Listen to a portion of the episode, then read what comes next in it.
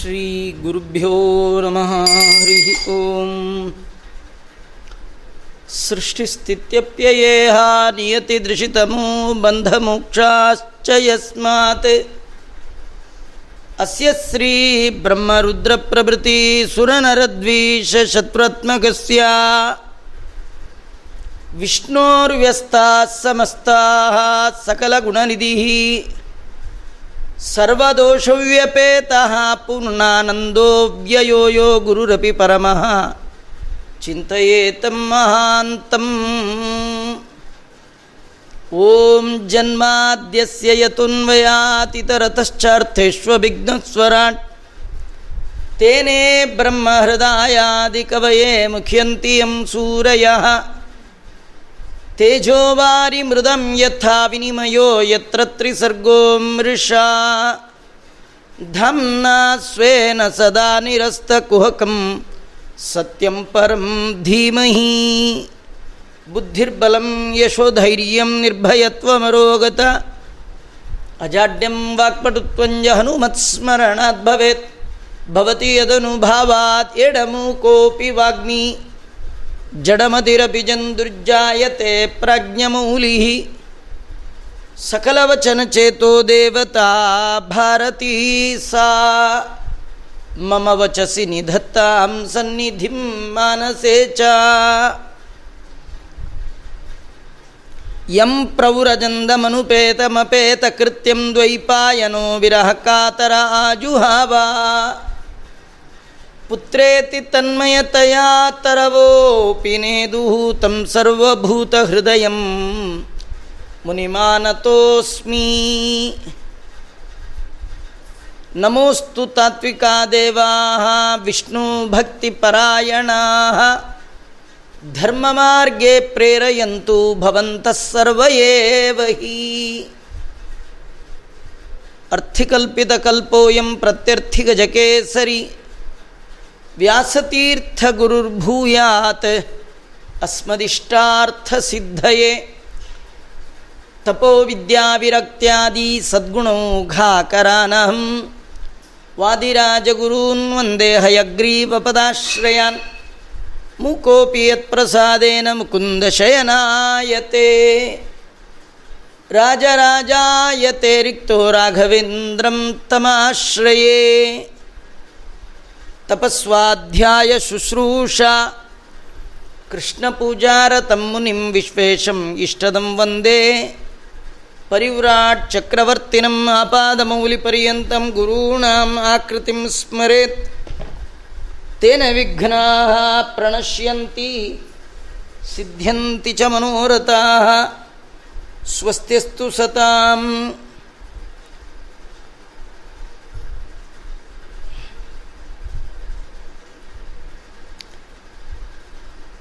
ಯಾಶು ಹೃದಯಗ್ರಂಥಿಂ ನಿರ್ಜಹೀರ್ಷು ಪರಾತ್ಮನಃ ವಿಧಿನೋಪಾಚರೇದ್ದೇವಂ ತಂತ್ರೋಕ್ತೇನ ಚ ಕೇಶವಂ.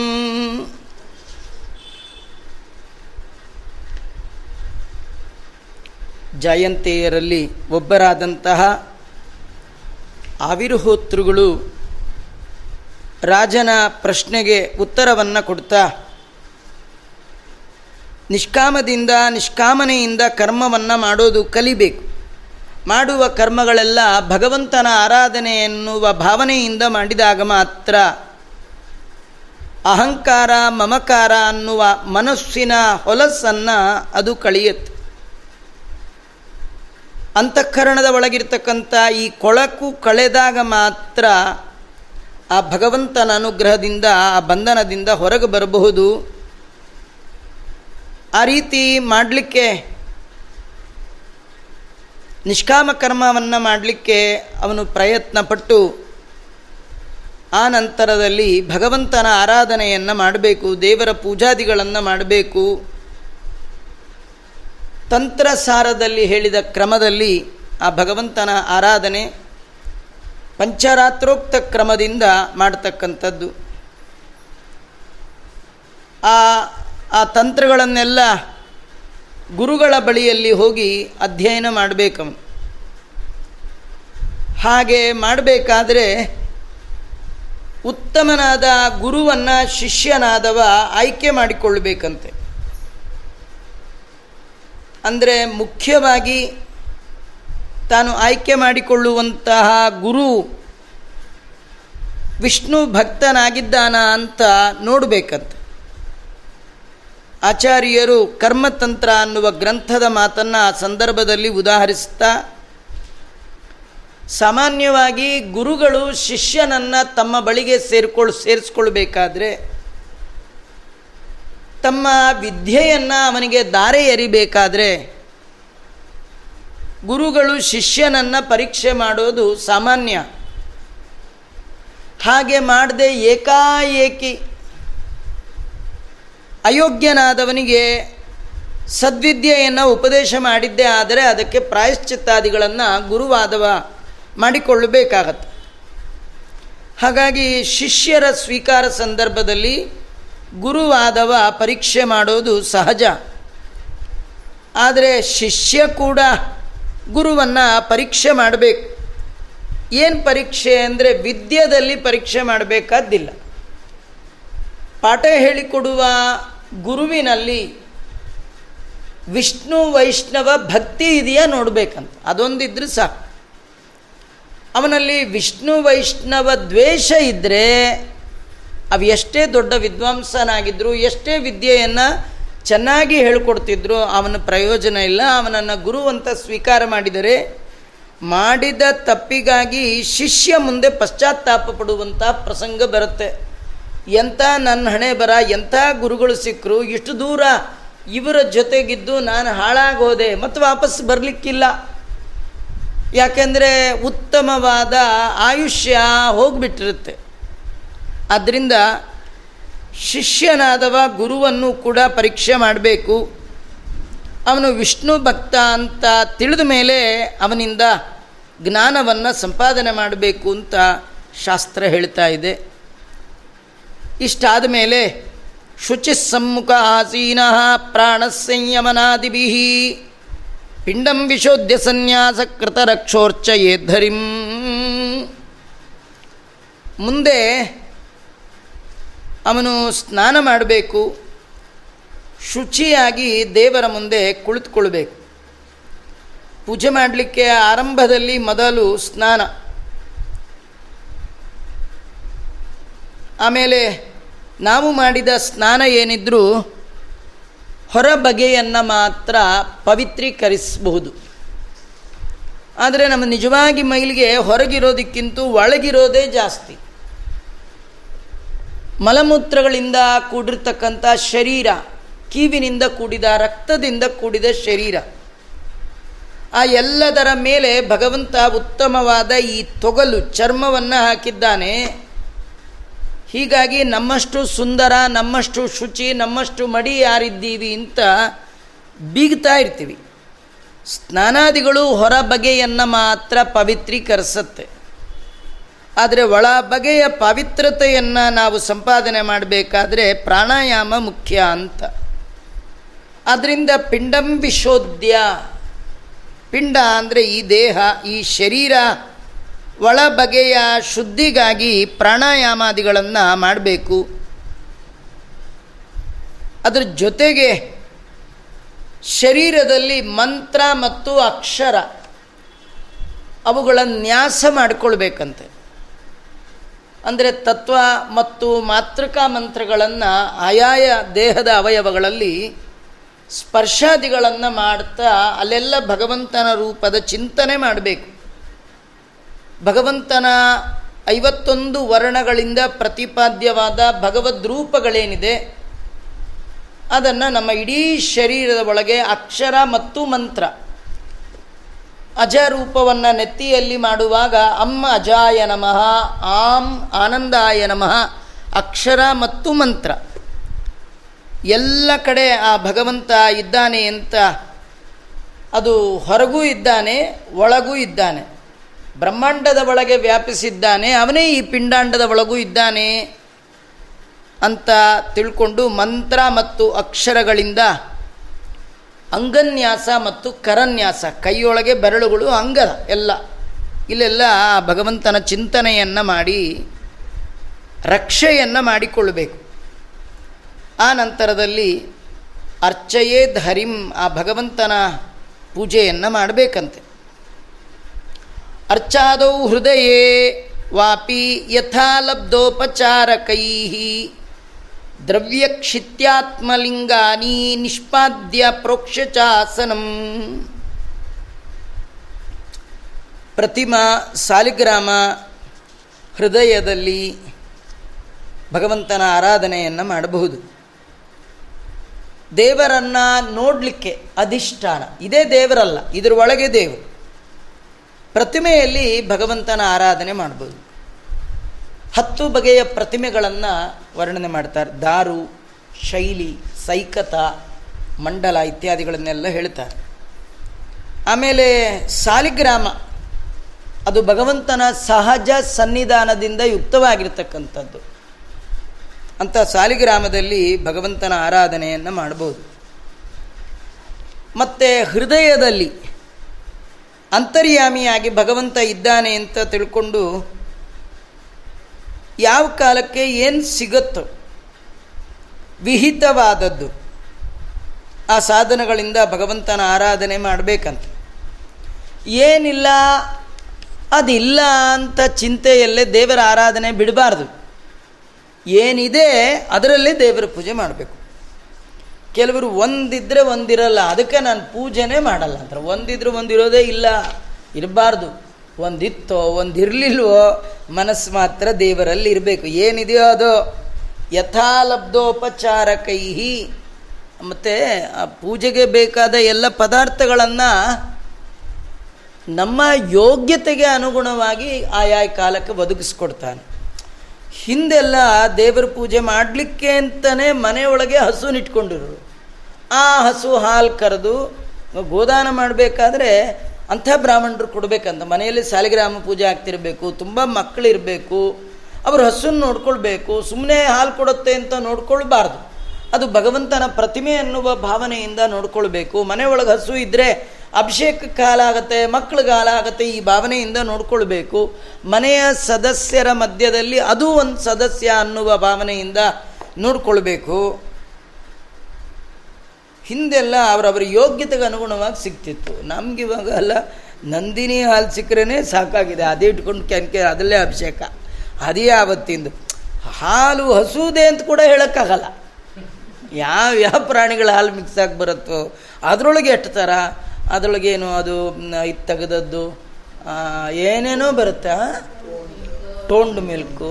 ಅದೇನೋ ನಿಜ, ಹಾಲಿನಲ್ಲಿ ಹಾಲತ್ವ ತೆಗೆದು ಕೊಟ್ಟಿರ್ತಾರೆ ಹಾಲಲ್ಲಿ ಹಾಲೇ ಇರಬಾರ್ದು. ಹಾಗೆ ಮಾಡಿಕೊಟ್ಟಿರ್ತಾರೆ. ಹಿಂದೆಲ್ಲ ಹಾಲು ಅದರಲ್ಲಿ ಗೋರೋಜನ ಅಂತ ಬರೋದು. ಅಂದರೆ ಈ ಯಾವ ಬರಲ್ಲ, ಅವು ನಾಟಿ ಹಸುಗಳೇ ಇರಬೇಕು, ಅವು ಬೀದಿಲೇ ತಿಂದು ಬರಬೇಕು. ಬೀದಿ ಅಂದರೆ ಸಿಟಿಲ್ ತಿನ್ನಬಾರ್ದು ಕವರ್ಗೆ ಬರು ತಿಂದರೆ ಏನು ಬರಲ್ಲ. ಅವು ಅನೇಕ ಬಗೆಯ ಔಷಧೀನಾಂಬನೆ ಮನೆ ಅಂತ. ಅದು ಔಷಧಿಗಳನ್ನೇ ಆಯ್ಕೆ ಮಾಡಿ ತಿನ್ನತ್ತದು. ಆ ಔಷಧಿಗಳನ್ನು ತಿಂದು ಉದ್ಗೀತನಾಮ ಪರಮಾತ್ಮ ಒಳಗೆ ಕೂತು ಅವುಗಳಿಂದ ಆ ರೀತಿ ಉತ್ತಮವಾದ ಗೋರೋಜನ ಅದು. ಹಾಲು ಕಾಯಿಸಿದ್ರೆ ಹಳದಿಗೆ ಕಟ್ಟೋದು. ಈಗೂ ಕಟ್ಟದ್ರಿ ಅದು. ಏನು ಹಾಕಿರ್ತಾರೋ ಏನು ಕತೆಯೋ ಹಳದಿ ಕಟ್ಟಿಬಿಟ್ಟಿರುತ್ತೆ ಅದೆಲ್ಲ ಬಾ ಗೋವಿಂದ ಚೆನ್ನಾಗಿರೋದಲ್ಲ. ಆದರೂ ಅದಕ್ಕೆ ಹಾಲೇ ಬಿಟ್ಬಿಟ್ಟಿದ್ದೀನಿ, ಕುಡಿಯೋದೇ ಎಲ್ಲ ದೇವ್ರಿಗೂ ಮಾಡೋ. ಹಂಗಲ್ಲ, ಅನ್ಬೇಡಿ. ಏನು ಯಾವ ಕಾಲಕ್ಕೆ ಏನು ಸಿಗುತ್ತೋ ಎಟ್ ಸಿಗತ್ತೋ, ಸ್ವಾಮಿ ನಾವು ಏನು ಮಾಡಿ ನೋಡಿ, ಪೂತನೆ ಹತ್ರ ಇದ್ದದ್ದೇ ಆ ಬ್ರಾಂಡ್ ಹಾಲು. ಏನು ಮಾಡ್ತಾಳವಳು ಅದಕ್ಕೆ ಆ ಕತೆ ಹಾಕಿದ್ದಾರೆ. ಭಾಗವತದಲ್ಲಿ ಇದನ್ನು ಸರಿಯಾಗಿ ಜಗನ್ನಾಥ ದಾಸರು ತಗೊಳ್ತಾರೆ. ಇದೇ ಕತೆ ಮಾತು ತಗೊಳ್ತಾರೆ. ಪೂತನಿ ಕೊಟ್ಟ ಹಾಲನ್ನೇ ಸ್ವೀಕಾರ ಮಾಡಿದ ಕೃಷ್ಣ, ಬಿಡುವನೇ ನಾವಿತ್ತ ಕರ್ಮ ಫಲವ ಅಂತಾರೆ ದಾಸರಾಗಿ ಮತ್ತು ವೇದವ್ಯಾಸ ದೇವರು ಅದೇ ಹೇಳ್ತಾ ಇದ್ದಾಳೆ. ಕೊಲ್ಲುವ ಜಿಗಾಂಸಯಾಪಿ, ಕೊಲ್ಲುವ ಬುದ್ಧಿಯಿಂದ ಭಗವಂತನಿಗೆ ಹಾಲನ್ನು ಅರ್ಪಣೆ ಮಾಡಿದ ಪೂತನಿಯನ್ನೇ ಉದ್ಧಾರ ಮಾಡಿದ್ದಾನೆ ಪರಮಾತ್ಮ. ಅಂದರೆ ಪೂತನಿಯನ್ನು ಉದ್ಧಾರ ಮಾಡಿದ ಅಂದರೆ ಪೂತನಿ ಅಂತಂದರೆ ಪೂತ ಅಂದರೆ ಪವಿತ್ರ, ನ ಅಂದರೆ ಅಲ್ಲ. ಪೂತನ ಅಂದರೆ ಅಪವಿತ್ರಳಾದ ಊರ್ವಶಿಯನ್ನು ಉದ್ಧಾರ ಮಾಡಿದ. ಊರ್ವಶಿ ಬರೀ ಪೂತನೆ ಹಾಲು ಕೊಟ್ಟಿದ್ದಲ್ಲ, ಪೂತನಿಯ ದೇಹದ ಒಳಗೆ ಎರಡು ಜನ, ಒಂದು ತಾಟಕ್ಕೆ ಇನ್ನೊಂದು ಊರ್ವಶಿ. ಆದರೆ ದೇವರು ಬಂದ. ಕೊಡಬೇಕು ಭಾವನೆ ಒಬ್ಳದು, ಕೊಲ್ಲುವ ಭಾವನೆ ಒಬ್ಳದು. ಐಟಮ್ ಇದ್ದದ್ದು ಒಂದೇ. ಯಾವುದದು? ವಿಷದ ಹಾಲು. ನಮ್ಮ ಹತ್ರ ಇರೋದು ಒಂದೇ. ವಿಷಯದಿಂದ ಬೆರೆತ ಪದಾರ್ಥಗಳು. ನೀವು ಗಂಧ ಕೊಡಿ, ಅದರೊಳಗೂ ಏನೋ ಇದೆ. ದೇವರಿಗೆ ಏನು ಕೊಡ್ತೀರಿ? ಆದರೂ ವಿಷ ಅಲ್ಲ, ವಿಷಯ ಪದಾರ್ಥಗಳಿಂದ ಕೂಡಿರ್ತಕ್ಕಂಥದ್ದು. ಆದರೆ ಕೊಡುವಾಗ ಅಲ್ಲಿ ಎರಡು ಜೀವ ಇತ್ತು. ಕೊಡುವ ಬುದ್ಧಿ ಒಳ್ಳೆಯವಳದು ಕೊಲ್ಲುವ ಬುದ್ಧಿ ಒಬ್ಬಳದು ಕೊಡುವವಳಿಗೆ ಕೊಲ್ಲುವವಳಿಗೆ ಗೊತ್ತಿದೆ. ಒಬ್ಬಳಿಗೆ ಗೊತ್ತಿಲ್ಲ. ಊರ್ವಶಿಗೆ ಒಂದು ಗೊತ್ತಿದೆ. ಈ ಕೃಷ್ಣನಿಗೆ ನನ್ನ ಹತ್ರ ಇರುವ ಇದನ್ನು ಕೊಟ್ಟರೆ ಅವನಿಗೇನೂ ಆಗಲ್ಲ. ಯಾಕಂದರೆ ವಿಷದ ಒಳಗೆ ವಿಷನಾಗಿ ಎಲ್ಲ ರಸ ತಾನೇ ಆಗಿರುವವ ಅನ್ನುವ ಅರಿವು ಯಾರಿಗಿದೆ? ಊರ್ವಶಿಗಿದೆ. ಅದೇ ತಾಟಕಿಗೇನು ಈ ಹಾಲು ಕೊಟ್ಟು ಒಂದೇ ನಿಮಿಷಕ್ಕೊಂದು ಅವಳಿಗೆ ಓವರ್ ಕಾನ್ಫಿಡೆನ್ಸ್ ಸಾವಿರ ಸಾವಿರ ಮಕ್ಕಳನ್ನು ಕೊಂದ ನನಗೆ ಕೃಷ್ಣ ಏನು ಜೋರು ಒಂದೇ ಕ್ಷಣದಲ್ಲಿ ಕೊಲ್ತೇನೆ. ಅಂದರೆ ಅವಳಿಗೆ ಅಗಾಧವಾದ ನಂಬಿಕೆ. ಯಾವುದು? ಈ ಹಾಲು ಕೊಲ್ಲತ್ತೆ ಅಂತ. ಇವಳಿಗೂ ಅಗಾಧವಾದ ನಂಬಿಕೆ. ದೇವರು ಕೊಲ್ಲೋವನಲ್ಲ ಕಾಯ್ತಾನೆ. ಅವನಿಗೆ ಈ ಹಾಲು ಏನೂ ಮಾಡಲ್ಲ. ಇದು ಇವಳ ನಂಬಿಕೆ. ಅದು ಅವಳ ನಂಬಿಕೆ. ಹಾಗಾದರೆ ಇದ್ದದ್ದು ಒಂದೇ ಐಟಮ್ಮು. ಆದರೆ ಕೊಡುವ ಬುದ್ಧಿಯಲ್ಲಿ ವ್ಯತ್ಯಾಸದಿಂದ ಫಲ ವ್ಯತ್ಯಾಸ ಬಂತು ಆದ ಕಾರಣ ನಾವು ಕೂಡ ನಮ್ಮಲ್ಲೆಲ್ಲ ಇರೋದು ಅಂಥದ್ದೇ ಮರದ್ದೇ ಮಂಟಪ. ನಾವೇ ಅಲ್ಲಿಂತ ನಂಗೆ ತುಂಬ ಆಸೆ ಇತ್ತು ಬೆಳ್ಳಿ ಮಂಟಪ ಮಾಡಿಸ್ಬೇಕು ಅಂತ. ಮಾಡಿಸೋದು ದೊಡ್ಡದಲ್ಲ, ನೋಡ್ಕೊಳ್ಳೋರು ಯಾರು? ಎಲ್ಲಿ ಮನೆಯಿಂದ ಹೋಗ್ಬೇಕಾರೋ ಅಲ್ಲೇ ಕಣ್ಣು, ಅದ್ರ ಮೇಲೆ ನಮಗೆ ದೇವ್ರಿಗಿಂತೂ ಬೇರೆದ ಮೇಲೆ, ಕಳ್ಳರ ಮೇಲೆ ಕಣ್ಣು ಜಾಸ್ತಿ ಆಗ್ಬಿಡುತ್ತೆ. ಅದರಿಂದ ಯಾರು ದೇವರು ಯಾವ ಕಾಲಕ್ಕೆ ನಮಗೇನು ಕೊಟ್ಟಿರ್ತಾನೋ, ಅದೇ ಅದಕ್ಕೆ ಮಾನಸೇ ಚಿಂತಯಾಮಿ ಅಂತ ಹೇಳಿಬಿಟ್ಟಿದ. ಕಣ್ಣು ಮುಚ್ಕೋಬೇಕಂತೆ ಕೈಯಲ್ಲಿದ್ದರೆ ಒಂದು ತುಳಸಿ ಹಿಡ್ಕೋಬೇಕಂತೆ. ಹಿಡ್ಕೊಂಡು ಆ ಮರದ ಮಂಟಪನೇ ಬಂಗಾರದ್ದು ಅಂತ ಅಂದ್ಕೊಳ್ಬೇಕಂತೆ ಆಚಾರ್ಯ, ನಾವು ನೋಡೇ ಇಲ್ಲ ಅಂತ ಅನ್ಕೋಬೇಡಿ. ಎಷ್ಟೊತ್ತಿಗೆ ಸ್ವಾಮಿಗಳು ಪೂಜೆ ನೋಡೋಕೆ ಹೋಗಿರ್ತೀರಿ? ಆ ಸ್ವಾಮಿಗಳು ಬಂಗಾರದ ಮಂಟಪದಲ್ಲಿ ಇಡ್ತಾರೆ. ಚೆನ್ನಾಗಿ ನೋಡ್ಕೊಂಡ್ಬಿಡಿ. ಮನೆಗೆ ಬಂದು ನಿಮ್ಮ ಮನೇಲಿ ಅದೇ ಮಂಟಪ ಇದೆ ಅಂತ ಅಂದ್ಕೊಳ್ಳಿ ದೇವರು ಓಕೆ ಅಂತ ಹಾಕ್ಕೊಂಡ್ಬಿಡ್ತಾರೆ ಮನದೊಳಗೆ ಸುಂದರ ಪದಾರ್ಥಗಳ ಕಲ್ಪಿಸಿಕೊಡೆ ಕೈಗೊಂಬ. ನಮ್ಮಲ್ಲೊಂದು ಗಾದೆ. ಮನಸ್ಸಿನಲ್ಲಿ ಮಂಡಿಗೆ ತಿಂದರೆ ಲೆಕ್ಕ ಕೊಡೋರು ಯಾರು ಅಂತ. ಅಯ್ಯೋ ಇವತ್ತು ನೀವು ದೋಸೆ ಮಾಡಿ ಹಾಕ್ತೀನಿ ಅಂತ ಅಂದ್ಕೊಂಡಿದ್ದೆ ಕಡೆಗೆ ಇದೇ ಮಾಡಿ ಹಾಕಿದ್ಯಾ ಅಂತ ನೀವು ಮನಸ್ಸಿನಲ್ಲೇ ದೋಸೆ ಮಾಡ್ಕೊಬಿಟ್ರೆ ಅದು ಮಾಡಿ ಹಾಕೋನು ಯಾರು? ಆದರೆ ಸಾಧ್ಯ ಇಲ್ಲ. ಮನಸ್ಸಿನಲ್ಲಿ ಮಾಡಿ ತಿನ್ನಬಾರ್ದು ಮನಸ್ಸಿನಲ್ಲಿ ಮಾಡಿ ಅರ್ಪಣೆ ಮಾಡಬೇಕಂತೆ. ಏನು? ದೇವ್ರ ನೈವೇದ್ಯಕ್ಕಿಟ್ಟ ಕಣ್ಣು ಮುಚ್ಚಿಕೊಂಡು ದೇವ್ರಿಗೆ ಹೇಳಬೇಕಂತೆ, ಸ್ವಾಮಿ, ಬಂಗಾರದ ಎಲೆ ಹಾಕಿದ್ದೀನಿ, ಉಪ್ಪು ಬಡಿಸಿದ್ದೇನೆ, ಒಂದು ನಾಲ್ಕೈದು ಕೋಸಂಬರಿ ಬಡಿಸಿದ್ದೀನಿ ಎಂಟು ಹತ್ತು ಪಲ್ಯ ಬಡಿಸಿದ್ದೀನಿ ತವ್ಯ ಹಾಕಿದ್ದೀನಿ. ಘಮ ಘಮ ವಾಸನೆ ಬರ್ತಾ ಇದೆ. ಇದೆಲ್ಲ ನಿನಗೆ ಅಂತ ಒಂದು ಇಪ್ಪತ್ತೈದು, ಮೂವತ್ತು ಭಕ್ಷ್ಯ ಎಲ್ಲ ಚಿಂತನೆ ಮಾಡಿ ಸ್ವಾಮಿ ಸ್ವೀಕಾರ ಮಾಡು ಅಂದ್ಬಿಟ್ರೆ ಸಾಕು. ಅವನು ಮನದೊಳಗೆ ತಾನಿಪ್ಪ ಮನವೆಂದೆನಿಸಿಕೊಂಬನಾದ ಕಾರಣ ಮನದೊಳಗೆ ಸುಂದರ ಪದಾರ್ಥಗಳ ಕಲ್ಪಿಸಿ ಕೂಡ. ಅಲ್ಲೇ ಕೈಗೊಂಬ, ಅಲ್ಲೇ ನಿಮಗೆ ರಕ್ಷಣೆಯನ್ನು ಮಾಡ್ತಾನೆ. ಇದೆಲ್ಲ ಯಾಕೆ ಹೇಳೋದಕ್ಕೆ ಬಂದೆ ಅಂದರೆ, ನಮಗೆ ದೇವರ ಪೂಜೆಗೆ ನಾವು ಬಯಸಿದಂಥ ಉತ್ತಮ ವಸ್ತುಗಳನ್ನು ಪಡಿಬೇಕಾದ್ರೆ ನಮಗೆ ಯೋಗ್ಯತೆ ಇರಬೇಕು. ಸ್ವಾಮಿಗಳು ಜನ್ಮ ಜನ್ಮ ಎಷ್ಟೋ ಜನ್ಮದ ಪುಣ್ಯ ಮಾಡುತ್ತಾರೆ ಅದಕ್ಕೆ ಅವ್ರಿಗೆ ಛತ್ರಂ ಸಮರ್ಪಯಾಮಿ ಅನ್ನೋ ಟೈಮ್ಗೆ ಶಿಷ್ಯ ಬಂಗಾರ ಛತ್ರಿ ಕೊಡ್ತಾನೆ. ದೇವರಿಗೆ ಹೀಗೆ ತೋರಿಸ್ತಾನೆ. ನಾವು ಹೇಳ್ತಾರಣ ಛತ್ರಂ ಸಮರ್ಪಯಾಮಿ ಅಂತ ಕಾಲು ಕೆ ಜಿ ಮಂತ್ರಾಕ್ಷತೆ ಎಸ್ತೀವಿ. ಚಾಮರಂಗೂ ಏರ್ಚ್ತೀವಿ. ದೇವ್ರು ಅಡ್ಡಡ್ಡ ಹಿಡ್ಕೊಂಡ್ಬಿಡ್ತಾನೆ. ನೀವು ನೋಡಿ ನಿಮ್ಮ ಮನೆಗೆ ಯಾರನ್ನಾರು ಆಚಾರನ ಕರೆದು, ಛತ್ರಂ ಸಮರ್ಪಯಾಮಿ ಆಚಾರ್ಯ ಚಾಮರಂ ಸ ಅವ್ರಿಗೆ ಮಂತ್ರಾಕ್ಷತೆನೇ ಬರೀ ಊಟಂ ಸಮರ್ಪಯಾಮಿ ಅಂತ ಎಲ್ಲ ಮಂತ್ರಾಕ್ಷತೆನೇ ಹಾಕ್ತಿದ್ರೆ ಆಚಾರ್ಯ ಹೆಂಗೆ ಹೊಟ್ಟೆ ತುಂಬಬೇಕು. ಏನು ಕೊಟ್ಟರು ತಗೊಳ್ಳೋನು ಅಂತ ಒಬ್ಬನಿದ್ದರೆ ಅದು ಭಗವಂತ ಮಾತ್ರ. ಅದರಿಂದ ಮನಸ್ಸಿನಲ್ಲಿ ಸುಂದರವಾದ ಪದಾರ್ಥಗಳನ್ನು ಮಾಡ್ಕೊಂಡು ಕೊಡಬೇಕು. ನಮ್ಮ ಮನೇಲಿ ಏನಾದರೂ ನಮ್ಮ ಪೂಜೆಗೆ ಏನೇನಿದೆ, ಅದೆಲ್ಲ ನಮ್ಮ ಯೋಗ್ಯತೆ. ದೇವ್ರ ಯೋಗ್ಯತೆ ದೊಡ್ಡದು ನಮ್ಮ ಯೋಗ್ಯತೆ ಇಷ್ಟು ಅಂದ್ಕೊಂಡು ಆ ಯಾವ ಕಾಲಕ್ಕೆ ದೇವ್ರು ಏನು ಕೊಡ್ತಾನೋ ಆ ಕಾಲದಲ್ಲಿ ಆ ಭಗವಂತನಿಗೆ ಅರ್ಪಣೆ ಮಾಡಬೇಕು ಅಂತ ತಿಳಿಸ್ತಾ ಇದ್ದಾರೆ.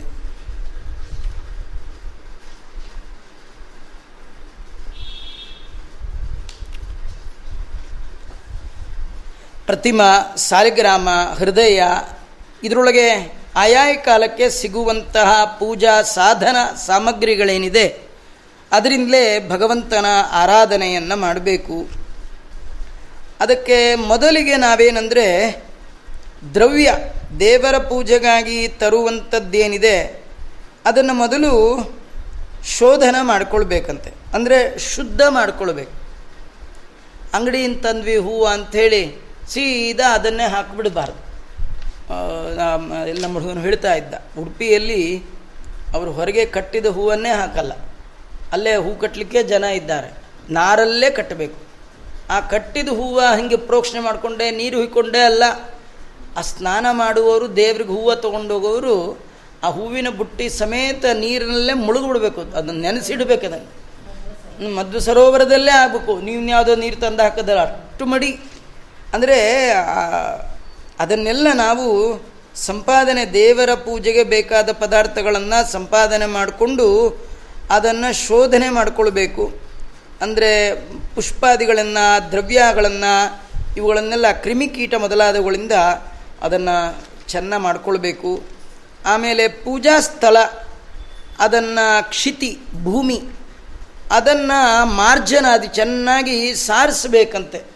ಏನಂದರೆ ಎಲ್ಲಂದ್ರೆ ಅಲ್ಲೇ ಮನೆ ಹಾಕ್ಕೊಂಡು ಅಲ್ಲೇ ಸಾಲಿಗ್ರಾಮ ಇಟ್ಕೊಂಡು, ಅಲ್ಲೇ ಕೂತು, ಅಲ್ಲೇ ಇದು ಮಾಡಿ, ಅದೆಲ್ಲ ಮಾಡಲಿಕ್ಕೆ ಬರಲ್ಲ. ಆಮೇಲೆ ಇಲ್ಲಿ ಶುದ್ಧಿ ಮಾಡ್ಕೊಳ್ಬೇಕಾದ್ದು ಮೂರು. ಒಂದು ದ್ರವ್ಯ, ಇನ್ನೊಂದು ಕ್ಷಿತಿ, ಇನ್ನೊಂದು ಆತ್ಮ. ಈ ದ್ರವ್ಯ ಅಂದರೆ ನಾವು ತಂದ ಎಲ್ಲ ಪದಾರ್ಥಗಳು, ಅದು ಶುದ್ಧವಾಗಿದೆಯಾ ನೋಡ್ಕೊಳ್ಬೇಕು. ಪೂಜೆ ಮಾಡುವ ಸ್ಥಳವನ್ನು ಶುದ್ಧಿ ಮಾಡಿಕೊಳ್ಬೇಕು. ಯಾವ್ಯಾವುದ್ರದ್ದು ಶುದ್ಧಿ ಹೇಗೆ ಅಂತ ಶಾಸ್ತ್ರದಲ್ಲಿ ಹೇಳಿದ್ದಾರೆ, ಅದನ್ನು ಆ ಕ್ರಮದಲ್ಲಿ ಮಾಡಬೇಕು. ಆಮೇಲಿಂದ ಆತ್ಮ ಅಂದರೆ ನಮ್ಮ ಮನಸ್ಸು, ನಮ್ಮ ಶರೀರ, ಇದನ್ನು ನಾವು ಮೊದಲು ಶುದ್ಧ ಮಾಡಿಕೊಳ್ಬೇಕು. ಆಮೇಲೆ ಮೂರ್ತಿಯನ್ನು, ಅನುಲೇಪ, ಪ್ರಕ್ಷಾಲನ, ಅದು ಯೋಗ್ಯ ಆಗುವಂತೆ ಅದನ್ನು ಸಿದ್ಧ ಮಾಡಿಕೊಳ್ಬೇಕು.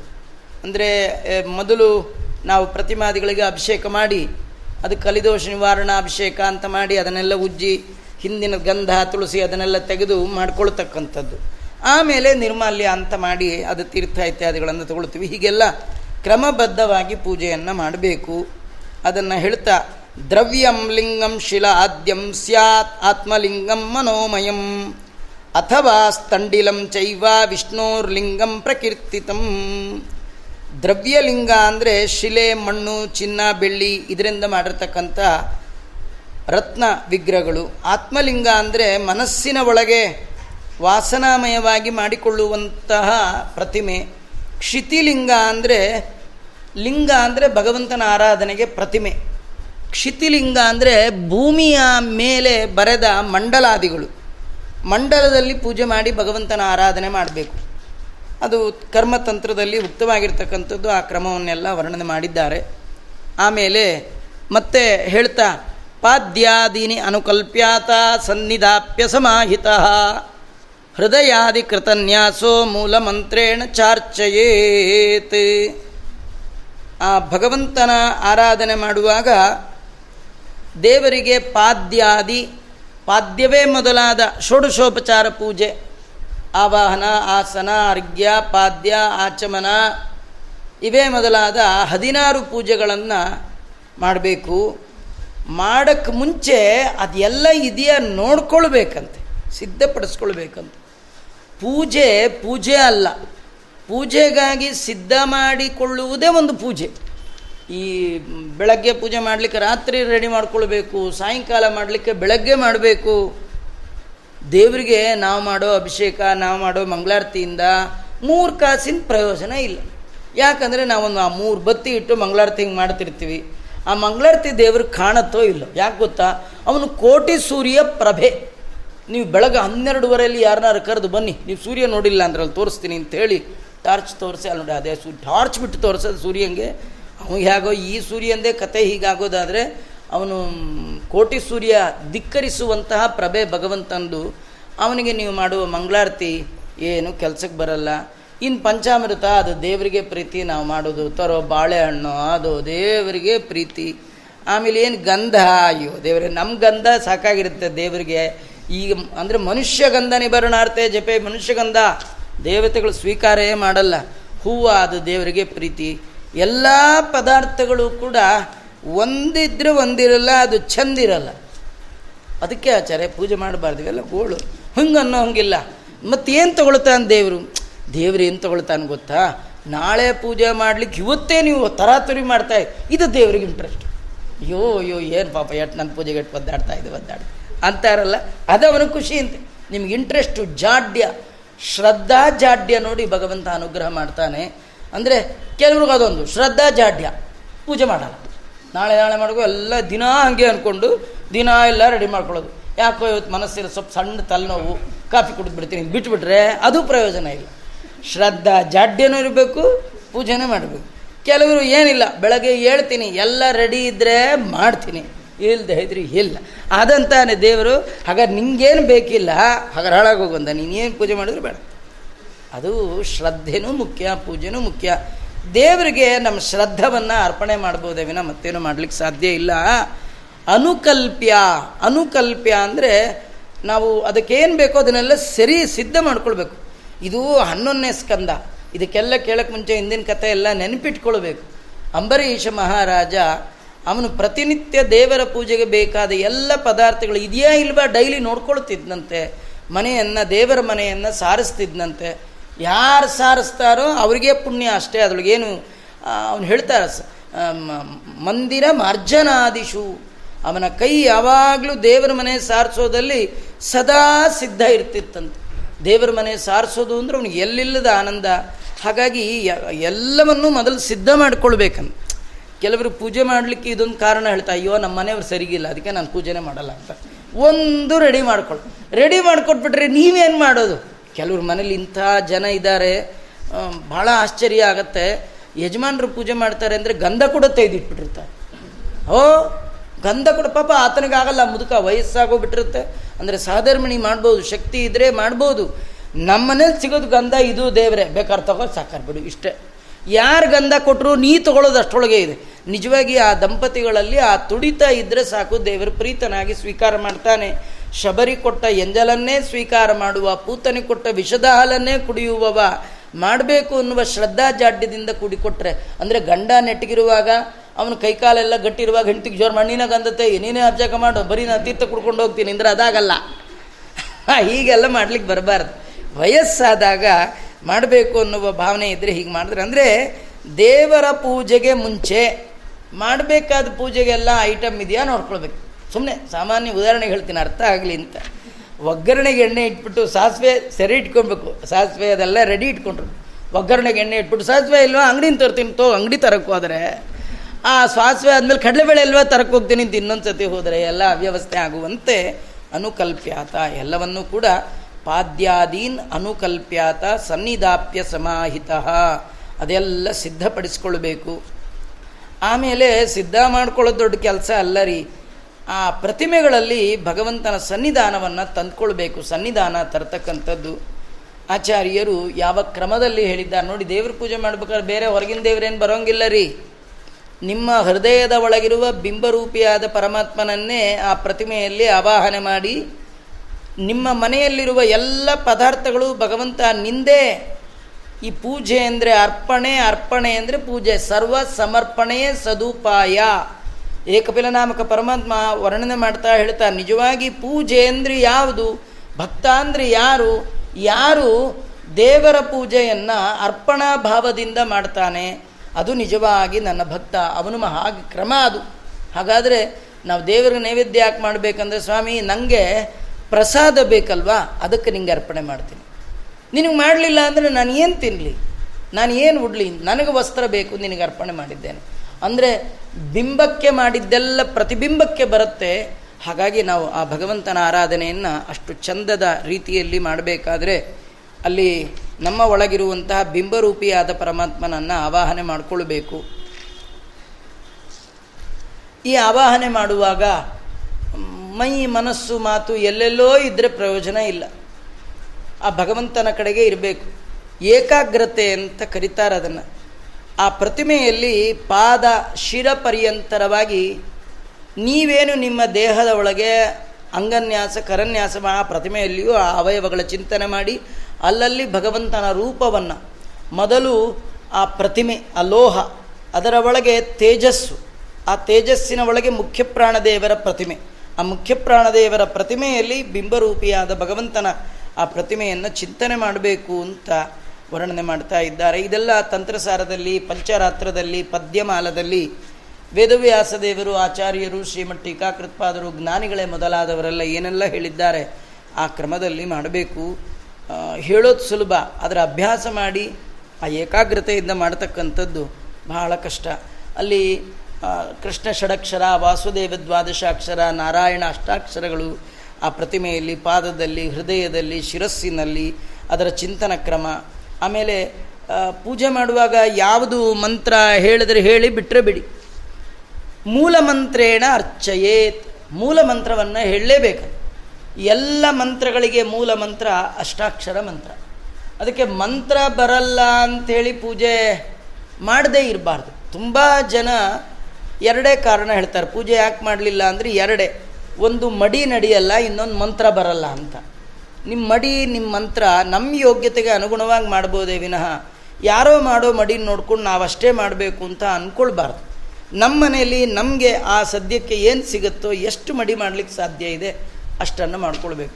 ಜ್ಞಾನಿಗಳಾದವರು, ಪುಣ್ಯಾತ್ಮರಾದವರು ನಿತ್ಯದಲ್ಲಿ ಭಗವಂತನ ಆರಾಧನೆ ಮಾಡಬೇಕಾದ್ರೆ ಅವಗಾಹನ ಮಾಡ್ತಾರೆ.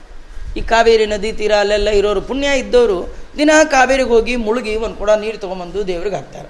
ನಮಗೂ ಅದೇ ಆಸೆ ಆಚಾರ. ಡೈಲಿ ಕಾವೇರಿಗೆ ಹೋಗ್ಬೇಕು ಅಂತ ಎಲ್ಲಿ ಹೋಗ್ತೀರಿ? ಬೆಳಗ್ಗೆ ಬೆಂಗಳೂರಿನಲ್ಲಿ ಹೊರಗೆ ಹೋಗೋದೇ ಕಟ್ಟ ಆದಾಗ ಕಾವೇರಿಗೆ ಹೋಗೋಕ್ಕಾಗತ್ತಾ? ಹೋಗಲಿ, ಬಾವಿಲೇ ಮುಳುಗ್ತೀವಿ ಅಂದರೆ ಕೆಲವರು ಮುಳುಗಿ ಸ್ನಾನ ಮಾಡ್ತಾರೆ ಬಾವಿಯಲ್ಲಿ. ಅವ್ರು ಹೇಳಕ್ಕೆ ಬರುತ್ತೆ. ನಮಗೆ ಮುಳುಗೇ ಹೇಳೋಕ್ಕೆ ಬರಲ್ಲ. ಮುಳುಗಿದ್ರೆ ಏನು ಮಾಡೋದು? ಆಮೇಲೆ ನಮ್ಮ ಫೋಟೋಕ್ಕೆ ಅದು ಪೂಜೆ ಮಾಡ್ಬೇಕಲ್ಲ ವ್ಯವಸ್ಥೆ ಅದರಿಂದ ನಮ್ದು ಏನು ಶಕ್ತಿ? ಅಂಡೆ ನೀರು ತಲೆ ಮೇಲೆ ಹುಯ್ಕೊಂಡು ನೆಲ್ಲಿ ನೀರು ತಲೆ ಮೇಲೆ ಹುಯ್ಕೊಂಡು ಈಗೆಲ್ಲ ಪರವಾಗಿಲ್ಲ. ನಮಗೆಷ್ಟೋ ದೇವರು ತುಂಬ ಅನುಗ್ರಹ. ಕೆಲವು ಈ ಬೇರೆ ಬೇರೆ ಊರುಗಳಲ್ಲಿ ಎಂಟೆಂಟು ದಿನ, ಹತ್ತತ್ತು ದಿನ ಆದರೂ ನೀರು ಬರಲ್ಲ. ಅವರು ಹೇಗೆ ಮಾಡ್ತಾರೆ? ಏನು ಮಡಿ ಮಾಡಬೇಕು? ನೆಲ್ಲಿಲೇ ನೀರು ಬರಲ್ಲ ಅಂದರೆ ಬಾವಿಲಿ ಇನ್ನೆಲ್ಲಿ ನೀರಿರುತ್ತೆ? ಯಾವ ಕೆರೆ ನೀರು ಸಿಗಬೇಕು? ಭಾಳ ಹಾಹಾಕಾರ ನೀರಿಗೆ. ಅದರಿಂದ ಯಾವ್ದು ನೀರು ಸಿಗುತ್ತೋ? ಅಂದರೆ ಚೆನ್ನಾಗಿದ್ದ ಕೆಟ್ಟ ನೀರಿಗೆ ಹೋಗಬಾರ್ದು. ಮನೇಲಿ ಬಾವಿ ಇದೆ. ಆ, ಹೋಗಲ್ಲ. ಬೋರ್ವೆಲ್ದ ತೊಗೊಳೋದು ಪ್ರಯೋಜನ ಇಲ್ಲ.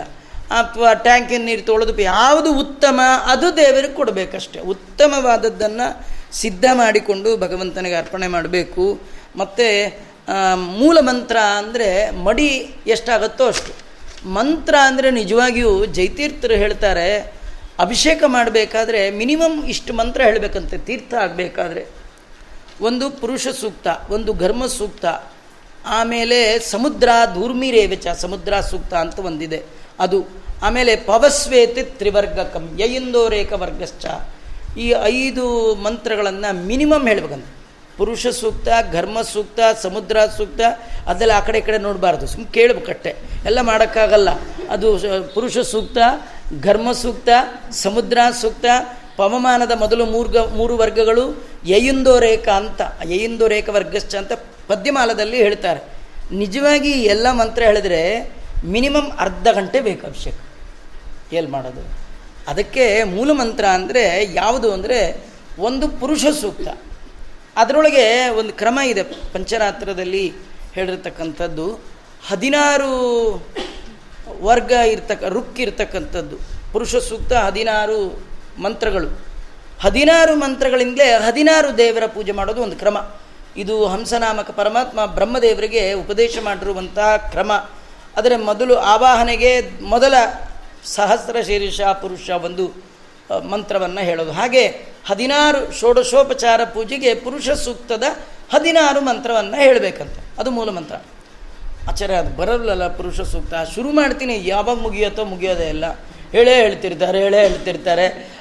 ಅವರು ವೇದದಲ್ಲಿರೋದು ಹದಿನಾರು. ನಮ್ಮದು ಮೂವತ್ತೆರಡು ಮೂವತ್ತ್ನಾಲ್ಕು ಆಗೋಗ್ಬಿಟ್ಟಿರುತ್ತೆ. ಮುಗಿಯೋದೇ ಇಲ್ಲ.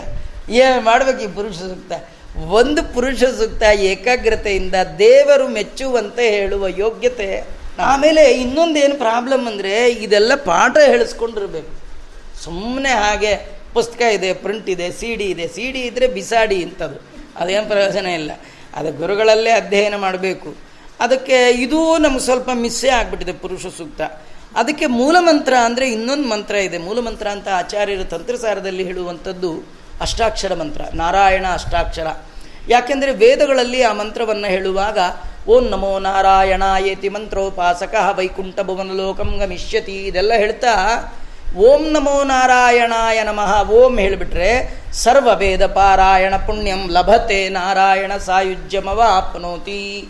ಋಗ್ಯಜಸ್ಸಾಮ ಅಥರ್ವದಲ್ಲಿ ಬರುವಂಥ ಅನಂತ ವೇದಗಳಿಂದ ಪ್ರತಿಪಾದಿತವಾದಂಥ ನಾಮ, ಓಂ ನಮೋ ನಾರಾಯಣ. ಈ ಓಂ ನಮೋ ನಾರಾಯಣಾಯ ನಮಃ ಅಂತ ಹೇಳಿಯೇ ಹದಿನಾರು ಬಗೆಯ ಪೂಜೆಯನ್ನು ಮಾಡಬೇಕು ನಿಮ್ಮ ಪುರುಷ ಸೂಕ್ತ ಬರಲ್ಲ, ಅಂಬರೀಷ್ ಅಂಬರಣಿ ಸೂಕ್ತ, ಯಾವ ಸೂಕ್ತ ಬರಲ್ಲ. ಓಂ ನಮೋ ನಾರಾಯಣಾಯ ಆವಾಹಯಾಮಿ ಓಂ ನಮೋ ನಾರಾಯಣಾಯ ಪಾದ್ಯಂ ಸಮರ್ಪಯಾಮಿ, ಓಂ ನಮೋ ನಾರಾಯಣಾಯ ನಮಃ, ಓಂ ನಮೋ ನಾರಾಯಣಾಯ ನಮಃ ಅಂತ ಹೇಳಿ ಅಭಿಷೇಕ. ಓಂ ನಮೋ ನಾರಾಯಣ ಅಂತ ಅರ್ಚನೆ, ಓಂ ನಮೋ ನಾರಾಯಣ ನೈವೇದ್ಯ. ಈ ಮಂತ್ರನೂ ಉಪದೇಶ ಆಗಬೇಕು ಅಷ್ಟಾಕ್ಷರ. ನೀವು ಬೇಕನ್ನಿ ಬೇಡ ಅನ್ನಿ ಒಳ್ಳೆ ಪುರೋಹಿತರಿದ್ದರೆ ಮುಂಜಿ ಮಾಡುವಾಗ ಉಪದೇಶ ಮಾಡೇ ಬಿಡ್ತಾರೆ. ಯಾಕೆಂದರೆ ಗಾಯತ್ರಿಯ ತ್ರಿಗುಣ ಪ್ರೋಕ್ತಮ್ ಅಂತ ಆಚಾರ್ಯ ಹೇಳಿರೋದ್ರಿಂದ ಬ್ರಾಹ್ಮಣನಾದವ ಉಪನಯನ ಆಗುವಾಗ ಗಾಯತ್ರಿ ಉಪದೇಶ ಕೊಟ್ಟೇ ಕೊಡ್ತಾರೆ. ಆಗ ಮಾಡುವಂಥದ್ದೇ ಅಷ್ಟಾಕ್ಷರ ಉಪದೇಶ. ಈ ಅಷ್ಟಾಕ್ಷರ ಅಂತೂ ಗ ಸಂಸ್ಕಾರದ ಒಟ್ಟಿಗೆ ಬಂದ್ಬಿಡುತ್ತೆ ಕಾರಣ ಯಾವ ಮಂತ್ರ ನಮ್ಗೆ ಉಪದೇಶ ಆಗಿಲ್ಲ ಹೇಳಕ್ಕೆ ಬರುತ್ತೋ ಇಲ್ವೋ ಅಂತ ವಿಚಾರ ಮಾಡದೆ ನಾರಾಯಣ ಏನಮ್ಮ ಅಂತ ಹೇಳ್ತಾ ಸಾಲಿಗ್ರಾಮವೇ ಮೊದಲಾದ ಪ್ರತಿಮೆಗಳಲ್ಲಿ ಮಾಡುವಂಥ ಹದಿನಾರು ಬಗೆಗೆ ಉಪಯೋಗಿಸಬಹುದಾದಂಥ ಮಂತ್ರ ಇದು. ಅದನ್ನಂತೂ ಮರೆಯದೆ ಹೇಳಬೇಕು. ಮೂಲ ಮಂತ್ರೇಣ ಅರ್ಚಯೇತ್. ನಿಮಗೆ ಎಲ್ಲ ಮಂತ್ರ ಬರ್ತಾ ಇದ್ದರೂ ಕೂಡ ಆವಾಹನೆಗೊಂದು ಬೇರೆ ಮಂತ್ರ ಇದೆ. ಹೇಳ್ತೀರಿ.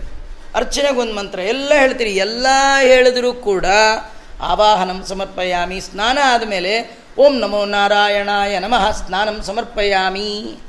ಆಮೇಲೆ ಗಂಧ ಕೊಟ್ರಿ. ಓಂ ನಮೋ ನಾರಾಯಣಾಯ ನಮಃ, ಗಂಧಂ ಸಮರ್ಪಯ ಗಂಧದ್ವಾರ ಮಂತ್ರ ಬೇರೆ. ಅದಾದ ಮೇಲೆ ಮತ್ತೆ ಓಂ ನಮೋ ಅದು ಹೇಳಲೇಬೇಕು. ಅದು ಬೇರೆ ಯಾವ ಮಂತ್ರ ಹೇಳಿದ್ರು ಈ ಮಂತ್ರದ ವ್ಯಾಲ್ಯೂ ತೂಕ ಆ ಮಂತ್ರಗಳಿಗೆ ಬರೋಲ್ಲ. ಎಲ್ಲ ಮಂತ್ರಗಳಿಂದ ಪ್ರತಿಪಾದಿತವಾದಂತಹ ರೂಪ ನಾರಾಯಣ ರೂಪ, ಅಷ್ಟಾಕ್ಷರ. ಎಂಟು ಅಕ್ಷರದ ಗಂಟು ಆ ನಾರಾಯಣ ಅಕ್ಷರ. ಅದರಿಂದ ಪೂಜೆ ಮಾಡಬೇಕು. ಸಾಂಗೋಪಾಂಗಂ ಸಪಾರ್ಷದಾಂ ತಾಂ ತಾಂ ಮೂರ್ತಿಂ ಸ್ವಮಂತ್ರತಃ ಪಾದ್ಯ ಅರ್ಘ್ಯ ಆಚಮನೀಯಾದ್ಯೈ ಸ್ನಾನ ವಾಸೋ ವಿಭೂಷಣೈ ಗಂಧ ಮಾಲ್ಯಾಕ್ಷತಸ್ರಗ್ಭಿ ಧೂಪ ದೀಪೋಪಹಾರಕೈ ಸಾಂಗಂ ಸಂಪೂಜ್ಯ ವಿಧಿವತ್ಸ್ತವೈ ಸ್ತುತ್ವಾ ನಮೇಧರಿಂ ಆ ನಂತರದಲ್ಲಿ ಸಾಂಗ ಸಾಂಗ ಅಂದರೆ ಅಂಗ. ಅಂಗಪೂಜೆ ಅಂತ. ಅಂಗಪೂಜೆ ಅಂದರೆ ಭಗವಂತನ ಒಂದೊಂದು ಅವಯವಗಳನ್ನು ಚಿಂತನೆ ಮಾಡಿ ಅವನಿಗೆ ಹಾಕಬೇಕು. ಪಾದವು ಪೂಜೆಯಾಮಿ, ಜಂಗೆ ಪೂಜೆಯಾಮಿ, ಕಟಿಂ ಪೂಜೆಯಾಮಿ, ಊರುಂ ಪೂಜೆಯಾಮಿ, ಹೀಗೆಲ್ಲ ಭಗವಂತನ ಒಂದೊಂದು ಅವಯವ. ಯಾಕಂದರೆ ಎಲ್ಲ ಅವಯವಗಳು ಮಂಗಳಮಯವಾದ ಅವಯವ, ಪೂರ್ಣವಾದ ಅವಯವ, ಅದರ ಚಿಂತನೆ ಬಹಳಷ್ಟು ಫಲವನ್ನು ಕೊಡ್ತಕ್ಕಂಥದ್ದು. ಹಾಗೆ ಅಂಗ, ಅದರ ಪೂಜೆ ಮಾಡಬೇಕು. ಉಪಾಂಗ ಅಂದರೆ ಪೀಠ ದೇವತಾ, ಆವರಣ ದೇವತಾ, ಪೂಜಾ. ಅದು ಆವರಣ ದೇವತಾ ಅಲ್ಲ, ದೊಡ್ಡ ದೊಡ್ಡದು. ಅಷ್ಟು ಎಂಟು ದಿಕ್ಪಾಲಕರು ಆವರಣ ಪೂಜಾ ಅದನ್ನು ಮಾಡಬೇಕು. ಅವ್ರನ್ನೆಲ್ಲ ಭಗವಂತನ ಪರಿವಾರಾತ್ಮನ ಸೇವಕೇಶು, ಪರಿವಾರದ ದೇವತೆಗಳು, ಭಗವಂತನ ದಾಸರು, ಎಲ್ಲ ದಿಕ್ಕಲ್ಲಿ ನಿಂತು ಭಗವಂತನ ಸ್ತೋತ್ರ ಮಾಡ್ತಾರೆ ಎನ್ನುವ ಭಾವನೆಯಿಂದ, ಅಂದರೆ ಭಗವಂತ ಸರ್ವೋತ್ತಮತ್ವೇನ ಪೂಜೆಯನ್ನು ನಾವು ಮಾಡಬೇಕು. ಹೀಗಾಗಿ ಉಪಾಂಗ ಅಂದರೆ ಪೀಠ ದೇವತಾ ಆವರಣ ದೇವತಾ ಆಮೇಲೆ ಪಾರ್ಶ್ವದರು ಅಂದರೆ ಜಯಾಯ ನಮಃ, ವಿಜಯಾಯ ನಮಃ, ಪೂರ್ವದ್ವಾರೆ ದ್ವಾರಶ್ರೇಯ ನಮಃ ನಮ್ಮ ಕೆಲವು ಸತಿ ಪೂಜೆ ಮಾಡುವಾಗ ಇದೆಲ್ಲ ಹೇಳಿ ಪುರುಸೋತೆ ಆಗಲ್ಲ. ಸೀದಾ ಪೆಟ್ಟಿಗೆ ಬಿಚ್ಚಿ ದಬಾರ ಜಗದಲ್ಲಿ ನೀರು ಹುಯ್ದು, ಅದೆಲ್ಲ ಶಂಕ ಬಿದ್ದೋಗ್ತಿರುತ್ತೆ ಅಥವಾ ಗಂಟೆ ಬಿದ್ದೋಗ್ತಿರುತ್ತೆ, ಸಾಲ್ಗ್ರಾಮ್ ಬಿದ್ದೋಗ್ತಿರುತ್ತೆ, ಯಾಕೆಂದರೆ ವಾಚ್ ಕಡೆ ನೋಡ್ತಿರ್ತೀವಿ. ಎಲ್ಲ ಗೋಳು ನಾವು ದೇವರ ಪೂಜೆಗೆ ಅಂತ ಒಂದಿಷ್ಟು ಟೈಮ್ ಮೀಸಲಿಟ್ಕೊಳ್ಬೇಕು. ಅದಕ್ಕಾಗಿ ಹೇಳಬೇಕು. ಹೇಳೋದೆಲ್ಲ ಸುಲಭ. ಮಾಡುವಾಗ ದೇವರು ಮಾಡಿಸಿದ್ರೆ ಉಂಟು. ಇಲ್ಲದೆ ಇದ್ರಲ್ಲಿ ನಾವು ಅಂದ್ಕೊಂಡಂಗೆ ಏನೂ ಆಗಲ್ಲ. ಆದರೂ ಅಂದ್ಕೊಳ್ಬೇಕಂತೆ ಒಳ್ಳೊಳ್ಳೆಯದು. ಹೀಗಾಗಿ ಅದೆಲ್ಲ ನಿಮ್ಗೆ ಟೈಮ್ ಇದ್ದಾಗ ಮಾತ್ರ ಯಾವತ್ತು ರಜೆ ಇರುತ್ತೋ ಅವತ್ತು ಪುಸ್ತಕ ಹಿಡ್ಕೊಂಡು ಅದು ಅಂಗದೇವತಾ, ಆವರಣ ದೇವತಾ ಎಲ್ಲ ಹೇಳಬೇಕು. ಮಿನಿಮಮ್ ಹೇಳಬೇಕಾದ್ರಲ್ಲಿ ನಾಲ್ಕು ದ್ವಾರದಲ್ಲಿರುವ ದೇವತೆಗಳು. ಪೂರ್ವ ದ್ವಾರೇ ದ್ವಾರಶ್ರೀಯೈ ನಮಃ, ಜಯಾಯ ನಮಃ, ವಿಜಯಾಯ ನಮಃ, ದಕ್ಷಿಣದ್ವಾರೆ ದ್ವಾರಶ್ರೀ, ಬಲಾಯ ನಮಃ, ಪ್ರಬಲಾಯ ನಮಃ, ಪಶ್ಚಿಮದ್ವಾರೆ ಇದೆಲ್ಲ ನಂದಾಯ ನಮಃ, ಸುನಂದ ಉತ್ತರದ್ವಾರೆ ಕುಮದಾಯ ನಮಃ, ಕುಮದೋಕ್ಷಾಯ ನಮಃ ಇತಿ ಚತುರ್ದಿಕ್ಷು ದ್ವಾರಪಾಲಾನತ್ವ ತದನುಗ್ನಮವಾಪ್ಯ. ಅವುಗಳ, ಅವರ ನಾಲ್ಕು ಜನ, ಎಂಟು ಜನ, ನಾಲ್ಕು ಭಾಗಗಳಲ್ಲಿರೋ ಎಂಟು ಜನ ಅನುಗ್ರಹ ಇಲ್ಲ. ಅವರ ಅನುಜ್ಞೆ ಇಲ್ಲ ಅಂದರೆ ನೀವು ಒಳಗೆ ಹೋಗೋ ಹಾಗಿಲ್ಲ. ಬಹಳ ಮುಖ್ಯ. ಅವರದು ಅನುಗ್ರಹ ಬೇಕು. ಅದರ ಸಂಬಂಧಪಟ್ಟ ಹಾಗೆ ಒಂದು ಕತೆ ನಾವು ನೇರ ದೇವರನ್ನೇ ನೋಡಿಬಿಡ್ತೀವಿ. ಇದು ಸಾಧ್ಯ ಇಲ್ಲ. ಪರಿವಾರ ದೇವತೆಗಳ ಅನುಗ್ರಹ ಇಲ್ಲ ಅಂತ ಆದರೆ ನೀವು ದೇವ್ರ ಹತ್ರ ಹೋಗಲಿಕ್ಕೆ ಆಗಲ್ಲ. ಅದರ ಕಥೆಯಲ್ಲಿ ಎಲ್ಲ ಸಾಧಾರಣ ಸರ್ವೇ ಸಾಮಾನ್ಯ ಇರಲ್ಲ. ಕೆಲವು ಮಾತ್ರ ನಾವು ಸ್ವೀಕಾರ ಮಾಡಬೇಕು. ಒಬ್ಬ ರಾಜನ ಹತ್ರ ಹೇಗೋ ಹೇಗೋ ಮಾಡಿ ಅವನು ಸಾಮೀಪ್ಯ ಸಂಪಾದನೆ ಮಾಡ್ಕೊಂಡು ಬಿಟ್ಟಿದ್ದ ರಾಜ ಸಾಮಾನ್ಯರ ಜನರ ಥರ ಅಲ್ಲ. ಯಾರಾದರೂ ತನ್ನ ಹತ್ರ ಏನಾದರೂ ಮಾತಾಡಲಿಕ್ಕೆ ಬಂದಾಗ ಅವನಿಗೆ ಬೇಕಿರಲಿ ಬೇಡದೆಲೇ ಇರಲಿ, ಅವನು ನಗನಗ್ತಾನೇ ಮಾತಾಡಬೇಕು. ಸಾಮಾನ್ಯ ಪ್ರಜೆ ಬಂದಾಗ ಹಾಗೆ ಇವನು ಅವಾಗವಾಗ ಯಾವಾಗಲಾರು ಹೋಗಿ ರಾಜನ ಮಾತಾಡಿಸ್ತಾ ಇದ್ದ. ರಾಜನಿಗೇನು ಉಪಯೋಗ ಇರಲಿಲ್ಲ. ಆದರೂ ರಾಜ, ಈ ಬ್ರಾಹ್ಮಣ ಇವನ್ನ ಯಾಕೆ ನಾ ಜೋರು ಮಾಡಬೇಕು ಅಂತ ಸುಮ್ಮನೆ ಹಾಗೆ ಅಷ್ಟರ ಮಾತಾಡಿ ಕಳಿಸ್ತಾ ಇದ್ದ. ಅದನ್ನು ಇವನೇನು ಮಾಡ್ಕೊಂಡ್ಬಿಟ್ಟ? ಎನ್ ಕ್ಯಾಶ್ ಮಾಡಿಕೊಂಡು ನಂಗೆ ರಾಜ ಅಂದರೆ ಭಾಳ ನನಗೆ ಅವನಿಗೆ ಗಳಸ್ಯ ಕಂಠಸ್ಯ ಅಂಥೇಳಿ ಊರೊಳಗೆ ಇರೋರ ಮೇಲೆಲ್ಲ ಜೋರು ಮಾಡ್ಕೊಂಡು ತಿರುಗ್ತಾ ಇದ್ದ.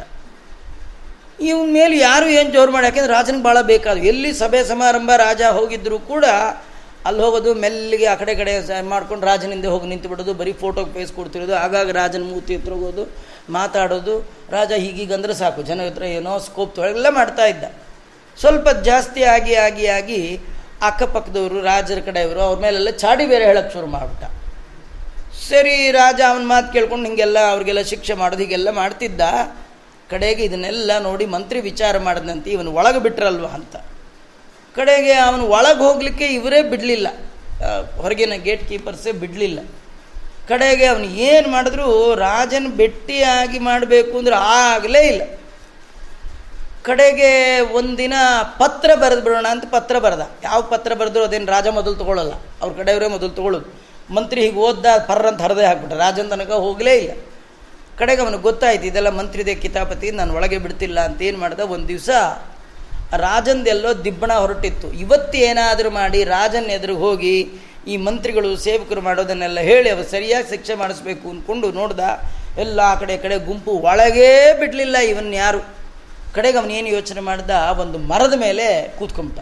ಇಲ್ಲಿ ರಾಜ ಬರ್ತಾನೆ, ಬಂದಾಗ ನಾನು ಹೇಳಿಬಿಡೋಣ ಅಂಥೇಳಿ ಆ ಮರದ ಮೇಲೆ ಕೂತಿದ್ದ ರಾಜ ಆ ಕಡೆಯಿಂದ ಬರ್ತಾ ಇದ್ದಾನೆ. ಪ್ರೊಸೆಷನ್ನು ಮಧ್ಯದಲ್ಲಿ ರಾಜ, ಆ ಕಡೆ ಈ ಕಡೆ ಸೇನಾಧಿಪತಿ, ಮಂತ್ರಿ, ಅವರು ಅಂಗರಕ್ಷಕರೆಲ್ಲ ಇವನು ಮೇಲೆ ಕೂತಿದ್ನಲ್ಲ. ಆ ಸರಿಯಾಗಿ ಇವನು ಬರೋ ಟೈಮ್ ಕರೆಕ್ಟಾಗಿ ರಾಜ ಏನು, ರಾಜನ ತಲೆ ಮೇಲೆ ಆ ಮಂತ್ರಿ ಶ್ವೇತಛತ್ರ ಇರುತ್ತಲ್ಲ, ಅದನ್ನು ಪೂರ ಅಡ್ಡ ಹಿಡಿದುಬಿಟ್ಟ. ಮೇಲೆ ಕೂತೋನ್ ಕಾಣಲೇ ಇಲ್ಲ. ಸರಿ ಅವನಲ್ಲಿಂದ ರಾಜ ರಾಜ ರಾಜ ಅಂತ ಕೂಗ್ತಾ ಇದ್ದಾನೆ, ರಾಜನಿಗೆ ಕೇಳಿಸ್ಬಿಡ್ತು. ರಾಜ ಹೀಗೆ ತಿರುಗಿ ನೋಡ್ದ. ಅಲ್ಲ ಅದ ಬ್ರಾಹ್ಮಣ ಕೂಗ್ತಾ ಇದ್ದ, ಅಯ್ಯೋ ಸ್ವಾಮಿ, ಅವನು ಬ್ರಾಹ್ಮಣ ಅಲ್ಲ, ನೀವು ನಿಮ್ಮನ್ನು ನೋಡಬೇಕು ಅಂತ ತುಂಬ ದಿನದಿಂದ ಪ್ರಯತ್ನಪಟ್ಟು ಆಗದೆ ನೇಣು ಹಾಕ್ಕೊಂಡು ಪ್ರಾಣ ಕಳ್ಕೊಂಡು ಈಗ ಭೂತ ಆದರೂ ಕೂಡ ಬಿಡದೆ ಮೇಲೆ ಬಂದು ನಿಂತಿದ್ದಾನೆ ಅಂದ ತಕ್ಷಣ, ಹೌದಾ? ಅಂಥೇಳಿ ಅವನ ಕಡೆ ತಿರುಗಿ ಕೂಡ ನೋಡಿದೆ ರಾಜ ಮುಂದೆ ಹೋಗೇ ಬಿಟ್ಟ. ಇನ್ನೆಲ್ಲಿ ರಾಜ ಹೋದಾಗ ಬ್ರಾಹ್ಮಣ ಕೂಗಿದ್ರು, ಅವನಿಗೆ ಬ್ರಾಹ್ಮಣ ಅಂತ ಗೊತ್ತೇ ಆಗಲಿಲ್ಲ, ಭೂತ ಅಂದ್ಕೊಂಡೇ ಹೋಗ್ಬಿಡ್ತಿದ್ದಂತೆ. ಹೀಗಾಗಿ ಪರಿವಾರಾತ್ಮನ ಸೇವಕೇಶು, ನೀವು ಪರಿವಾರ ದೇವತೆಗಳು ಸಿಟ್ಟು ಒಳಗಾದ್ರಿ. ಮುಖ್ಯವಾದ ಭಗವಂತನ ನೋಡಲಿಕ್ಕೆ ಸಾಧ್ಯವೇ ಇಲ್ಲ. ಭಗವಂತನ ಇಚ್ಛೆಯೂ ಕೂಡ ಹಾಗೆ. ನನ್ನ ಸೇವೆ ಎಷ್ಟು ಮುಖ್ಯವೋ, ನನ್ನ ಪ್ರಾಣಪ್ರಿಯರಾದ ವೈಷ್ಣವರಾದ ವೈಷ್ಣವ ದೇವತೆಗಳ ಆರಾಧನೆಯು ಅಷ್ಟೇ ಮುಖ್ಯ. ಅದರಿಂದ ಇಲ್ಲಿ ಸ್ಪಷ್ಟವಾಗಿ ಭಾಗವತದಲ್ಲಿ ಅವರು ಹೇಳ್ತಾ ಇದ್ದಾರೆ, ಸಪಾರ್ಷದಂ ಭಗವಂತನ ಪಾರ್ಶ್ವವರ್ತಿಗಳು, ಎಡಬಲದಲ್ಲಿ ಇರುವಂತಹ ದ್ವಾರಪಾಲಕರನ್ನು ಪೂಜೆ ಮಾಡಿ ನಂದಂ ಸುನಂದಂ ಗರುಡಂ ಪ್ರಚಂಡಂ ಚಂಡಮೇವಚ ಜಯಂಚ ವಿಜಯಂಚೈವ ಕುಮದಂ ಕುಮದೇಕ್ಷಣಂ ಇವರೇ ಮೊದಲಾದವರು ಇರತಕ್ಕಂಥ ಪರಿವಾರ ದೇವತೆಗಳು ಅವರನ್ನು ಆರಾಧನೆ ಮಾಡಬೇಕು. ಆಮೇಲೆ ಇಷ್ಟವಾದ ಭಗವನ್ಮೂರ್ತಿ. ನಿಮಗೆ ಇಷ್ಟ ದೇವತಾ ಅಂತ ಯಾವುದಿರುತ್ತೋ ತತ್ತನ್ಮಂತ್ರೈ ಸ್ವಮಂತ್ರತಃ ವೇದವ್ಯಾಸ ದೇವರದ ಮಂತ್ರ ಆಚಾರ್ಯರು ಅಲ್ಲ ತಂತ್ರಸಾರದಲ್ಲಿ ಹೇಳಿರುವಂತಹ ಮಂತ್ರಗಳಿದೆ ಧನ್ವಂತರಿ. ಯಾವುದು? ಉಪಾಸನೆಗೆ ಯೋಗ್ಯವಾಗಿದೆ. ನಿಮಗೆ ಇಷ್ಟವಾದ ಮೂರ್ತಿ ಅದರ ಚಿಂತನೆ ಮಾಡಬೇಕು. ಆಮೇಲೆ ಪಾದ್ಯ ಅರ್ಘ್ಯ ಆಚಮನೀಯಾದ್ಯೈ ಪಾದ್ಯ ಅರ್ಘ್ಯ ಆಚಮನ, ಮಧುಪರ್ಕ, ಪುನರಾಚಮನ, ಸ್ನಾನ, ವಸ್ತ್ರ, ಅಲಂಕಾರ, ಗಂಧ. ಆಮೇಲೆ ಏನಿರುತ್ತೋ ಅದು ಸರಾಗಿರ ಆಭರಣ ದೇವ್ರಿಗೆ ಸಂಬಂಧಪಟ್ಟದ್ದು. ಅಯ್ಯೋ, ದೇವ್ರಿಗೆ ಆಭರಣ ಬೇರೆ ಮಾಡಿಸ್ಬೇಕಾ ಅನ್ಬೇಡಿ. ನೀವು ಯಾವ್ದು ಹಾಕ್ಕೊಳ್ತೀರೋ ದೇವ್ರಿಗೆ ಹಾಕ್ಬಿಡಿ. ಪೂಜೆ ಎಲ್ಲ ಆದಮೇಲೆ ದೇವ್ರಿಗೆ ಕೈ ಮುಗಿದು ಕೇಳ್ಕೊಳ್ಳಿ. ಸ್ವಾಮಿ, ನೀ ಎಲ್ಲಿ ಹೋಗ್ಬೇಕು? ನೀ ಎಲ್ಲೂ ಹೋಗಲ್ಲ. ಕೊಡು, ನಾ ಹಾಕ್ಕೊಂಡಿರ್ತೀನಿ. ನಾನು ಯಾಕೆ ಹಾಕ್ಕೊಳ್ತೀನಿ ಅಂದರೆ ದೇವರು ನಂಬಿದವರು ಏನು ಗತಿ ಇಲ್ಲ ಅಂತ ಯಾರು ಅಂದ್ಕೊಳ್ಬಾರ್ದು ನಿಂದೆ ನಾ ಹಾಕ್ಕೊಂಡು ಹೋಗಿರ್ತೀನಿ, ಮತ್ತೆ ರಾತ್ರಿ ತಂದು ನಿನಗೆ ಇಟ್ಬಿಡ್ತೀನಿ ಅಂತೇಳಿ ನಾವು ಹಾಕ್ಕೊಳ್ಳೋದೆಲ್ಲ ಅವಂದು. ನಂದೇನದೋ ಸ್ವಾಮಿ? ನಿಂದೇ ಇದೆಲ್ಲ.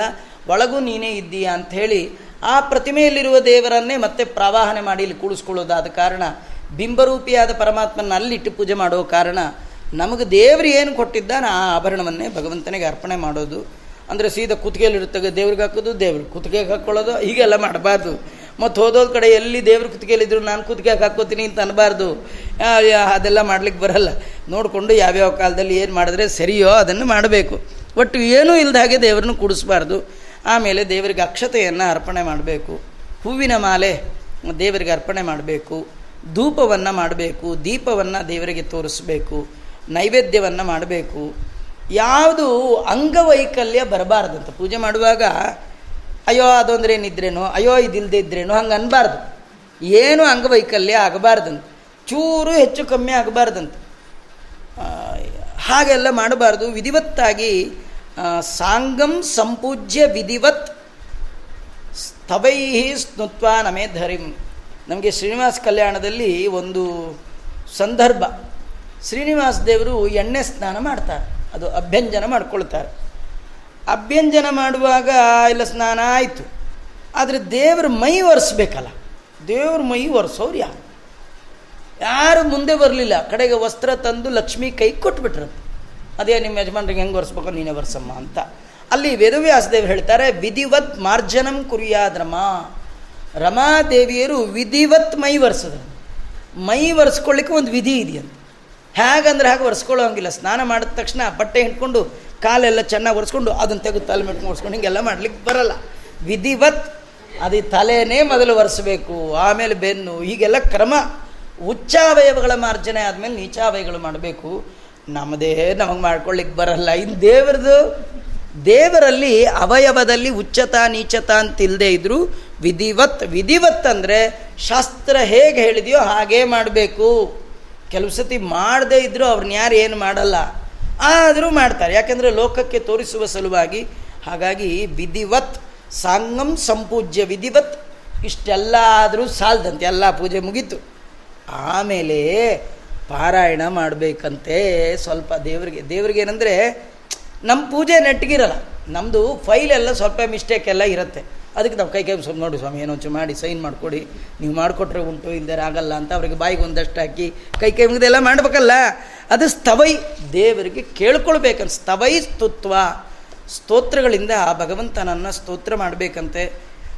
ಸ್ವಾಮಿ, ನಂದೇನಿಲ್ಲ, ಎಲ್ಲ ನಿಂದೆ, ನೀ ಕೊಟ್ಟಿದ್ದು, ನೀ ಕೊಟ್ಟಿದ್ದೇ ದೇಹ, ನೀ ಕೊಟ್ಟಿದ್ದೇ ಪದಾರ್ಥಗಳು. ಪ್ರತಿಮೆ ನಿಂದು, ಪೂಜೆ ಮಾಡಿಸ್ಕೊಂಡಿದ್ದು ನೀನು, ಎಲ್ಲ ನಿಂದೆ ನಿಂದೆ ನಿಂದೆ ಅಂತ ಇಷ್ಟು ಹೇಳಿ ನಮೇ ಥರಿಂ ಆ ಭಗವಂತನಿಗೆ ಸಾಷ್ಟಾಂಗವಾಗಿ ನಮಸ್ಕಾರವನ್ನು ಮಾಡಬೇಕು.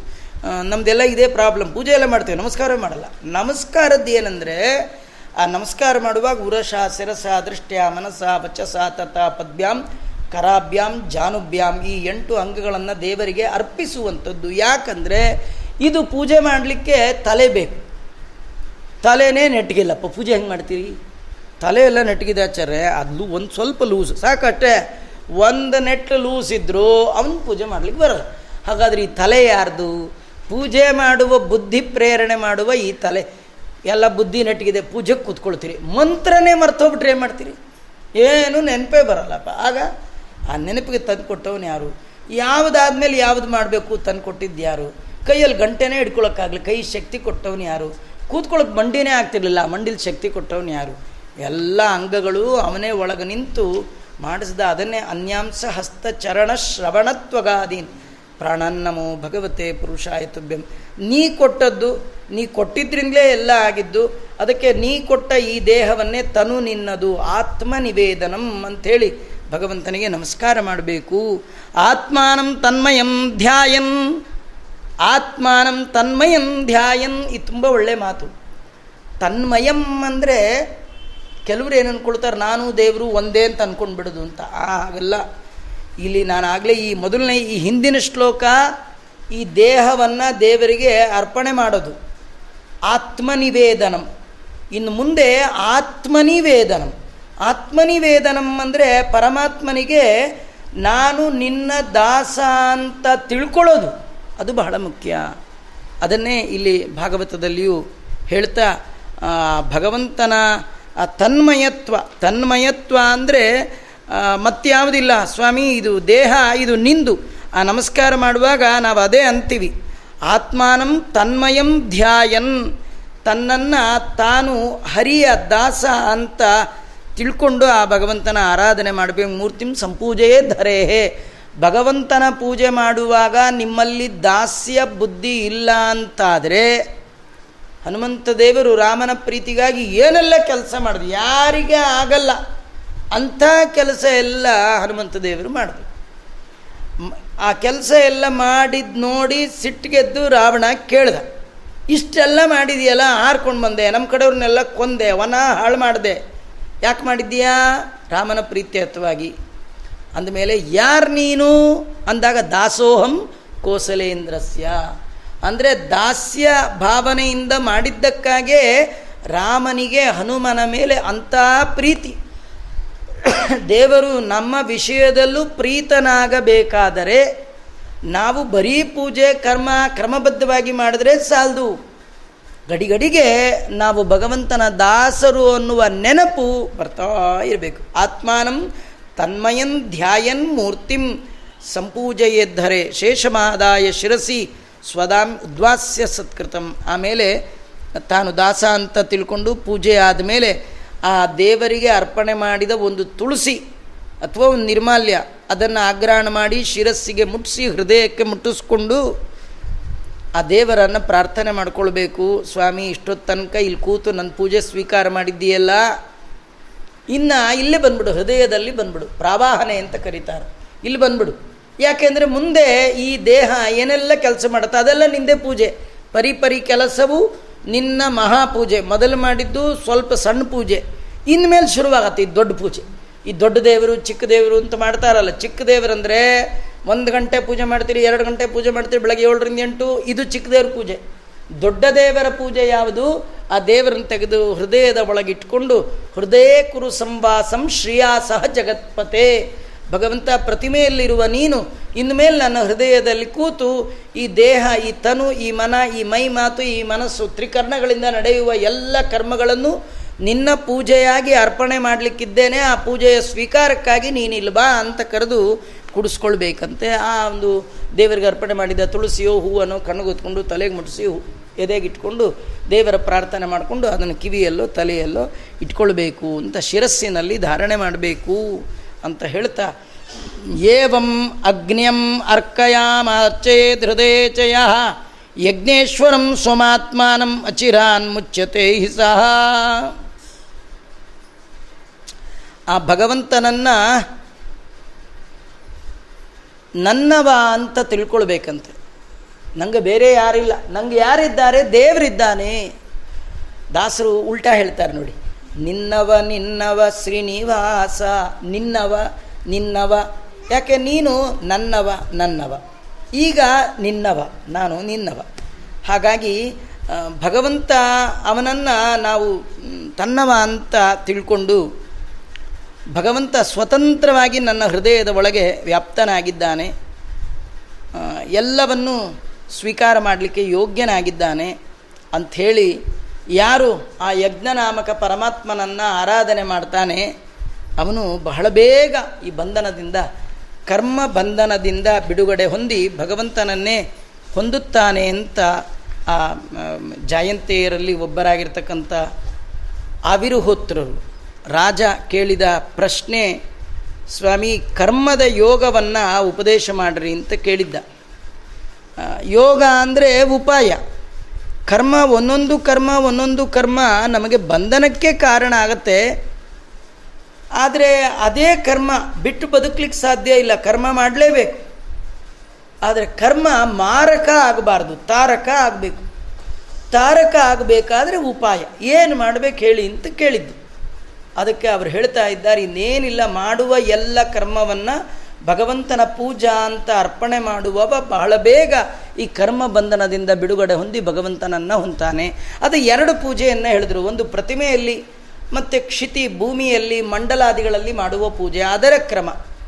ಇನ್ನೊಂದು ಆ ದೇವರನ್ನೇ ಹೃದಯದಲ್ಲಿಟ್ಟು ಬೆಳಗ್ಗೆಯಿಂದ ರಾತ್ರಿ ಪರ್ಯಂತರವಾಗಿ ಮಾಡುವ ಸಕಲ ಕರ್ಮಗಳನ್ನು ಭಗವಂತನಿಗೆ ಅರ್ಪಣೆ ಅಂತ ಮಾಡಿದರೆ ನಾವು ನಮ್ಮ ಜೀವನದಲ್ಲಿ ಮಾಡುವ ಯಾವ ಕರ್ಮಗಳ ಅಂಟು ನಂಟು ನಮಗಿಲ್ಲದ ಹಾಗೆ ಭಗವಂತ ಮಾಡಿ ಕರ್ಮ ಬಂಧನದಿಂದ ಬಿಡುಗಡೆ ಮಾಡ್ತಾನೆ ಅಂತ ಆ ಜ್ಞಾನಿಗಳು, ಆ ರಾಜನಿಗೆ ಉಪದೇಶ ಮಾಡಿದ್ದ, ರಾಜ ಮತ್ತೆ ಪ್ರಶ್ನೆ ಮಾಡ್ತಾ ಇದ್ದಾನೆ.